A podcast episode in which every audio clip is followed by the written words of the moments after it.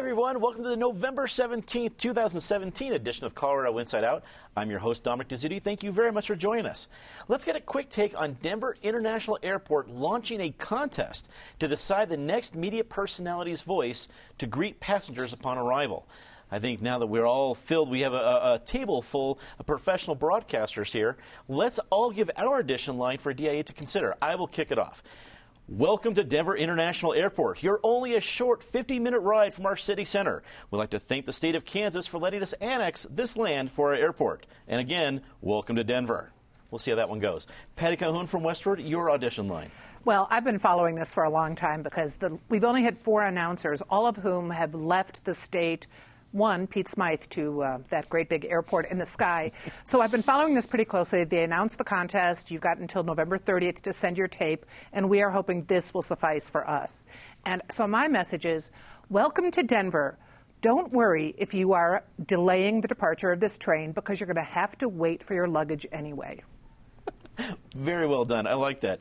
Craig Silverman, attorney with Silverman and Levis, and a uh, talk show host on KNUS AM every Saturday morning. Uh, give us your uh, best audition line to see if you're the next voice at DIA. Well, I'm not sure I'm the proper voice, but I do think it should be limited to Denver natives. So I qualify in that regard, and I'll give it a shot. Hello, and welcome to the Mile High City. Please depart the airport property and head east. We are currently full in Denver, the Front Range, and the nearby mountains, but there is still lots of room on the eastern plains, some still with views of the Rocky Mountains. Very nice. I think the uh, uh, the Genoa uh, uh Tourism Council will be thankful for that one. I like that. Uh, Eric Sondermann, political analyst. We've uh, had a lot of fun with this. You're next up. What's your audition line for the DIA train? Well, I've often thought that they ought to play the ultimate joke on travel weary passengers and have it be Peyton Manning going Omaha, Omaha. But uh, sh- short of that, um, my audition would be as follows Welcome to Denver, the mile high city. Contrary to what most of you are thinking, this relates to our altitude. We hope you stay, your stay here is a pleasant one, but not for too long. Then we will be glad to wish you a fond farewell. Very nice. I'm sensing a theme. Rounding out the panel, Penfield Tate, attorney with Kutak Rock, also a longtime state lawmaker. We're looking forward to hearing you have a very esteemed voice. You're going to be in the running here. What's your audition? Well, I've often wondered how closely passengers pay attention to those announcements anyway, but mine would be Welcome to Denver, the Mile High City. No, you can't buy marijuana in the airport, so stop looking. But do enjoy one of our 500 craft beers. Happy trails. Very well done. I, I will be looking forward to our phone call from Denver International Airport officials next week. Let's get to it. From Hollywood to Colorado politics, allegations of sexual assault are dominating headlines again this week. Details are unfolding related to the multiple reports against State Representative Steve Lebsock and House Speaker Crisanta Duran, her initial handling of the claims. Meanwhile, State Representative Paul Rosenthal is also under fire following recent claims of him inappropriately touching a campaign field organizer in 2012. Patty, uh, just watching the morning news today, I saw a graphic of four different state representatives, I mean, state uh, lawmakers that had some sort of complaint working right now. Uh, or is this the tip of the iceberg?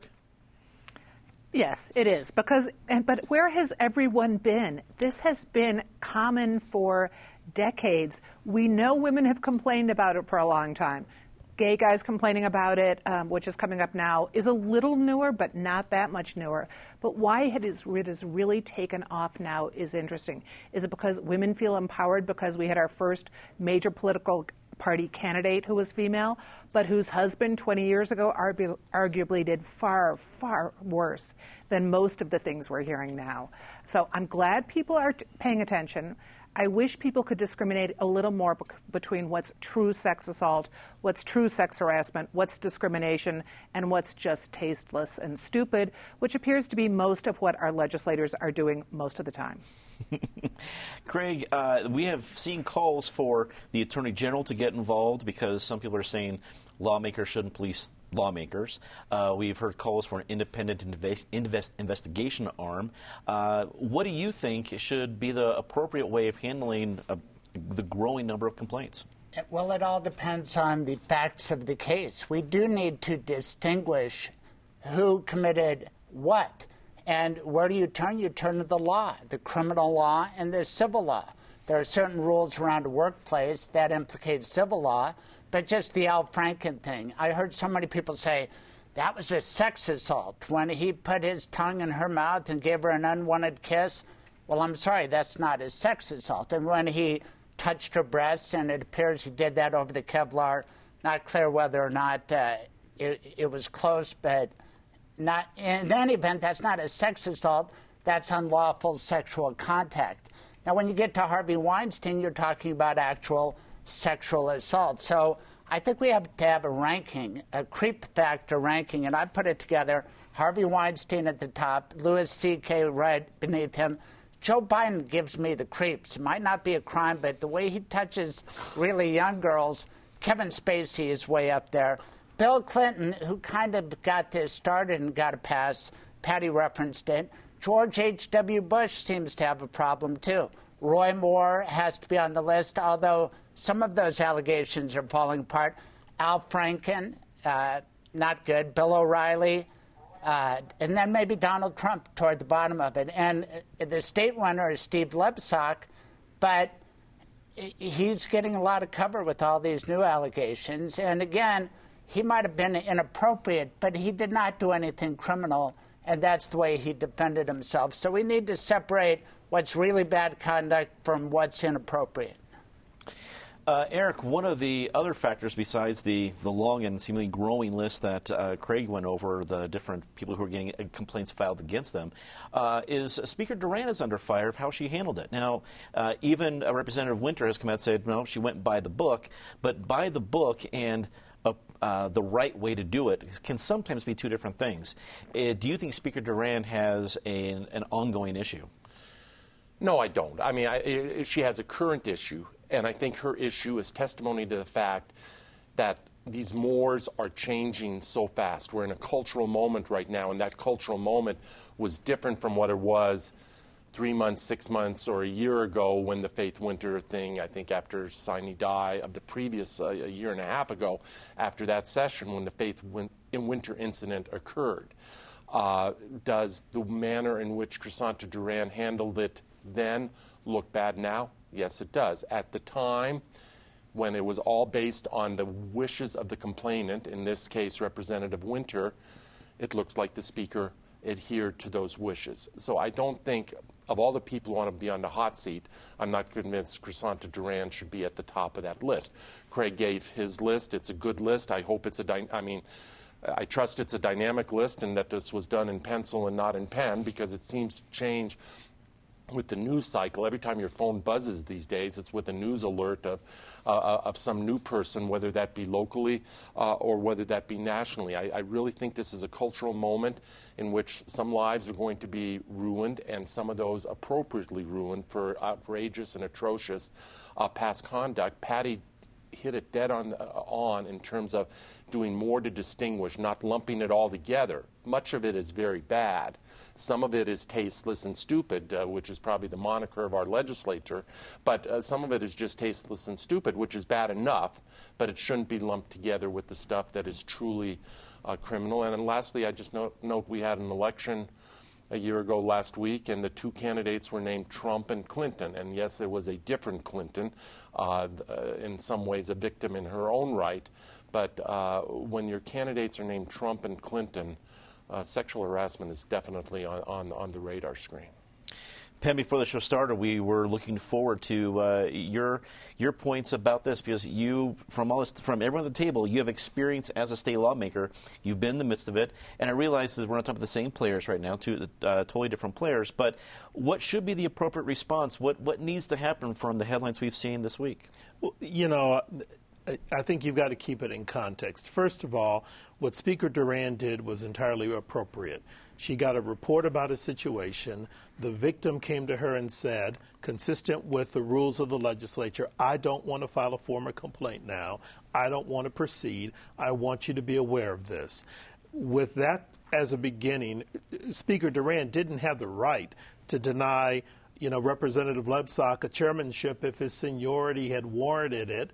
And in terms of how the other appointments were made because she'd gotten a complaint and the victim said, I don't want to proceed, I'm done with it, let's move on. So she went about the business of running the legislature, which is her job. So I, I it, and this is one of the things that concerns me about all of this, is when the one representative um, raised an issue about the speaker ought to resign or she ought to be sanctioned or investigated for doing what the victim asked her to do, consistent with the rules of the legislature. The problem is you're going to start trivializing all of this if people think you're only doing it to score political points.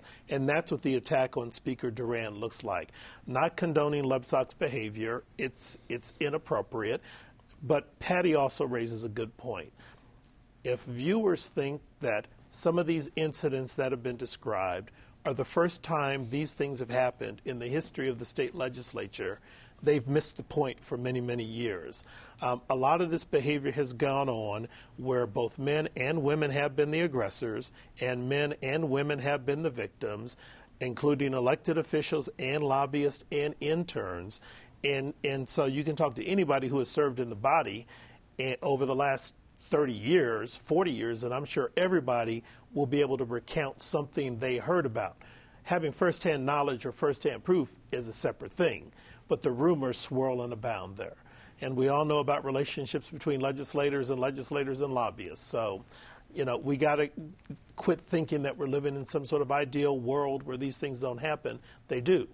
But the bottom line is the conduct is inappropriate, but mm-hmm. now there are rules and there are procedures in place to deal with it, and hopefully the legislature will do that. In one of the few predictions we got right, as we thought might happen last week, Arapahoe County uh, DA George Brauchler has jumped from the gubernatorial primary to the race for Attorney General. The decision was announced on Monday on the heels of AG Cynthia Coffman joining the crowded governor's race last week. Craig, uh, when George Brauchler jumped into the governor's uh, GOP primary, uh, it wasn't a big enough name to scare off any competition. Is he a big enough name to scare off competition for the GOP AG primary? Well, he got support and presumably money from the National Attorney General's Association. So uh, he may be able to scare off everybody, but Lord knows there are a lot of Democrats waiting for him, mm-hmm. including Phil Weiser, who served in the Obama administration former CU Law School dean, where I went, where George Brauchler also graduated. He's formidable, as is Michael Dougherty, a Democratic prosecutor in Jeffco, Brad Levin, a very bright personal injury lawyer, Amy Padden, a former prosecutor, and then also waiting with no money but a lot of name recognition, and Bernie people love him, Joe Salazar. So this could be an incredible race, and George is as glib as they come but so are a lot of these Democrat candidates. I've had them all on my show. And some of the defining issues may be Amendment 64, gay rights, oil and gas, because there's a world of difference, and uh, it's, it's quite a race, one to follow, and uh, it will be entertaining. Eric Ken Buck came out and said that he is not running for AG, and I think that I'm not sure that that triggered George Brauchler to, to certainly jump in, but it certainly affects the decision. Um, assuming he keeps his word, do you see any other major Republican uh, uh, causing a more difficult primary race for George Brauchler? Not at this point. I think the, uh, I think Craig hit it right in the sense that the, the vigorous, energetic primary is going to be on the Democratic side here. My main thought about Brauchler is just a flashback not that many months ago in the governor's race when we had the Democratic frontrunner being Ed Perlmutter, who is now lo- no longer in that race and wasn't for uh, very long. And I regarded the Republican frontrunner as George Brauchler, mm-hmm. and he is now out of that race, which speaks to me more about the governor's race than about the attorney general's rate, race and how volatile and dynamic and just plain wild uh, this governor's race is going to be. I do believe that the real obstacle George Brauchler faces is probably not a primary opponent. It is just going to be the tenor of the year. If you buy the recent election results in Virginia and New Jersey, in particular, as somewhat a precursor, which those off-year elections often are, for what is going to happen in the in the in the even-numbered year election, this is going to be very tough for Republicans. And the question is is it a nomination worth having, or is the Democrat, particularly when you do these down ballot races, Attorney General, State Treasurer, Secretary of State, where voters really don't have that much information about the candidates? Those elections tend to go by party label these days. And uh, the question is how damaged is that Republican Party label going to be come next November? Penn, as you see the race as uh, forming up at this point, we have a lot of Democrats. So there's a, a great list that Craig went over of uh, the Democrats running, but the Republicans seems just like George Brauchler. It, do you think, even if it's a bruising primary on the Democratic side, that the energy there, and the name recognition, because there is a primary, if George Brauchler doesn't have a primary, then he's actually going to be behind whoever comes out of the Democratic primary? I, I think he will be. Uh, and I think another issue that's going to be prominent in, in the general election um, is going to be the death penalty. Um, you've got George Brauchler, who's sort of made his, his stand on all of these death penalty prosecutions, and no one has actually been put to death. And there's a question, I think there's a real issue in Colorado whether Coloradans even support the death penalty, but that's where George um, has made his stand. So, yeah, I, I think what's going to happen is during the primary season, everybody f- will forget he's around and they'll be focusing on all the Democratic candidates in the primary. Once you get through the primary, there'll be a focus on the general, and George is going to have to figure out how people are going to start paying attention to him. And I'm not surprised at all about his move from the governor's race to, to the AG's race because I didn't consider him the front runner in the Democratic primary. I thought that was probably Walker Stapleton um, based on name recognition and a few other things. So George has moved to the race where I think he has the best chance of winning a statewide um, campaign. But his, his, they've got to be creative. He's got to figure out what he does to appeal to the middle part of Colorado during a primary season that's going to be focused on a bunch of pretty solid Democratic candidates. Patty, what do you think? Uh, it sounds the consensus is this is the better race for George Brauchler, but certainly not a slam dunk. Well, it's certainly a better race, and it is interesting. What he was he was out uh, about a year ago, and it does show that you are not going to discourage other people from jumping in the race. How many people jumped in after him? Seven, eight in the Republican Party. I think I think he will have plenty of time to get out there and talk about his position because the Democrats, depending on how this campaign goes and looking at past years, the Democrats could wind up so bloodied from it that whoever whoever emerges the leader uh, might be exhausted, and Brauchler will be out there fighting. So I, I don't think it's a big problem for him. An edited version of the much discussed Amazon headquarters pitch from Colorado was released this week. Touting the best Colorado has to offer from nature to the vibrant economy, the Metro Denver Economic Development Corporation prepared a document that was short and sweet at just 23 pages, not including the appendix. Uh, Eric, there's been a lot of discussion about the secretive nature of this and people referencing laws that there's non disclosure agreements, yet other states have put out all couple hundred pages of what they've offered. Does it seem to you that uh, maybe the, the Colorado officials need to go through this officially to say, oh, yes, we would love a huge headquarters, but maybe their heart's not in it? No, I'm not sure I buy that. I think uh, when you're talking about the political and civic leadership, the Chamber of Commerce, et cetera, of the state, I think their heart is in it. I think they're realistic that our prospects are limited, but you know, uh, Denver is in the game whether that's a 5% chance or an 8% chance or a 10% chance, I suspect it's somewhere in there. If I was in Vegas, you'd probably need to offer me 20 to 1 odds. I don't think I'd take it at 10 to 1. Uh, but I don't know of any city that is a prohibitive front runner. I happened to be down at the chamber yesterday for an unrelated meeting when this press conference was going on. And then reading about the press conference after the fact, it struck me as completely much ado about nothing. I mean, this thing was so redacted. Uh, all the relevant uh, information here, whether we're talking about sites or whether we're talking about the value of the incentives that are being put on the table, uh, was left out. So all you really had was happy talk. And uh, some of the happy talk, you know, there, there, somebody was quoted as talking about how Amazon would ignite our economy. I mean, I look around and the economy has plenty of ignition as it is right now, or talking about how Amazon would be such a contributor to dealing with our affordable housing crisis. I look at all these people with $100,000 jobs moving in, and how is that going to help affordable housing around, or in gentrification and everything else around here? As we've talked before, Dominic, and I'll wrap it up, there's this incredible disconnect between elite opinion here and person on the street opinion you know, I think a whole lot of people are just would be more than happy if this honor was bestowed somewhere else.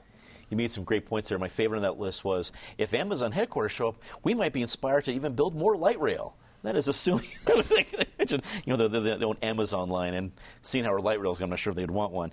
Uh, Penn, you've been on uh, the the inside of situations like this. You know how it goes when officials are trying to get business when it needs, and also gauging if it's the right thing for the economy. From what you've seen, is this part of the course? Is, is Colorado? Uh, are the officials on the right track? You know, I think they're on the right track. I think this is par for the course. Uh, you know, it, it, when you're in that position, you never know how the economy is going to shake out two, five, ten years down the road. So if you have an opportunity to get a plum deal like this, you go after it. The reason we saw a redacted version, quite frankly, I think goes to Eric's very last point. I think this disconnect re- persists between sort of the business political elites and those of us walking around on the streets every day. And I think they were scared half to death to let people see what they were willing to offer Amazon to get them to come here. Other places that don't have quite the booming economy we do, that don't have it quite as good, were happy to say everything they were doing because they want the whole world to know how badly they want Amazon, and they want Amazon to know they want the whole world to know how badly they want them. I think Colorado wants Amazon, but I think Colorado, I think, in all honesty, you probably got some business leaders who are thinking, man, if we get this, how are we going to make all this work? It's not going to be 50,000 people right away. It's going to happen over 10 years or so. But still, given the road congestion and other issues we have, and TABOR, and the fact that we can't get voters to approve funding for transportation, and a host of other things, I, I, I bet there's some concern. Patty, at 23 pages, is brevity a good strategy? Well, when you have an appendix that's, what, 50 or 60 more pages, it kind of takes care of it. It was a good strategy because, what, Tucson sent us Saguaro, and we had a nice little tidy box. I think at a certain point, with the hundreds of applications Amazon got, they had to be happy to have something a little compact. There were two reasons given, and the press obviously went after this. They wanted to find out what was in the package. Oh, in one case, they were talking about the eight or 12 sites that are specifically laid out as possible locations for the headquarters. That would be a problem with other people who might look into that property. And so that was supposed to be confidential business issues. But they used completely different reasons to not give out the incentives. And I think those are pretty bogus reasons that we will be hearing about as uh, more media outlets try to get the information. Penn is right. People are mad. If you look at the comments that have come in about wooing Amazon, they don't want the state to pay more people to come here. If people come here, as many of us came here because we just love it, fine. But you don't pay people to come. Craig, we're tight on time. We'll wrap it up for us. Well, speaking of media outlets, you really should listen to KNUS 710 on your dial because Walker Stapleton was on my show saying that he had good information that the Prime Amazon site is the Elitch's location. Oh my gosh, can you imagine I 25 uh, with that going on? And then Dan Caplis said, as an incentive, we should rename DIA, say, if you come, we will name it Amazon International Airport. And Peter Boyles went wild on that, said, that's the stupidest idea because the last thing we need are 50,000 lefties moving here for Amazon. So that's what talk radio is all about. Indeed, that is exactly what what, what talk radio is all about. I, I couldn't have said better myself, Craig. Uh, time for disgrace of the week. Patty, as always, start us off. Fort Logan Cemetery, which on Veterans Day prevented some people from putting flags, flowers on the graves because they weren't the official placers of flags and flowers. Craig. I'll keep going with my theme from start to finish on this show I 25. It's become impossible Every day there's a collision. in My short commute from downtown to the tech center, every day, both ways, you see an accident. Eric. I don't know if this is a disgrace so much as it is a, a, sad statement of Colorado's fiscal reality. But Standard & Poor's in the last day or two came out with a, uh, a negative report on Colorado and the prospect that it, the credit rating could be reduced if we don't come to grips with the massive debt, 30, mil, 30 billion at the low end, perhaps as much as 50 or 80 billion dollars that has been run up by our Public Employees Retirement Association. Penn. El Paso County um, for its policy of deciding that when someone comes to the court and they're giving personal rec- recognizance bond, they have to pay a $55 fee for monitoring associated with that PR bond. But if you don't pay the fee, they lock you up anyway. Can I say something nice about somebody? Patty? I want to say something nice about Helen Thorpe's new book, The Newcomers. We ran an excerpt on the cover of Westword this week. It's a wonderful book, but the amazing thing is the program that she spent a year in, a South High School program designed to help refugees who have come from horrible situations. They come to America, they come to Denver, they wind up in the South High School, and they learn English and they learn how to be Americans. It's a really, really great read. Craig? Colorado Inside Out, that 25th anniversary show, very well done. Congratulations to all involved. It was a little tough to watch myself age like that, but I think I looked good back in 1996. I think you look great, and thank you for the kind words, Craig.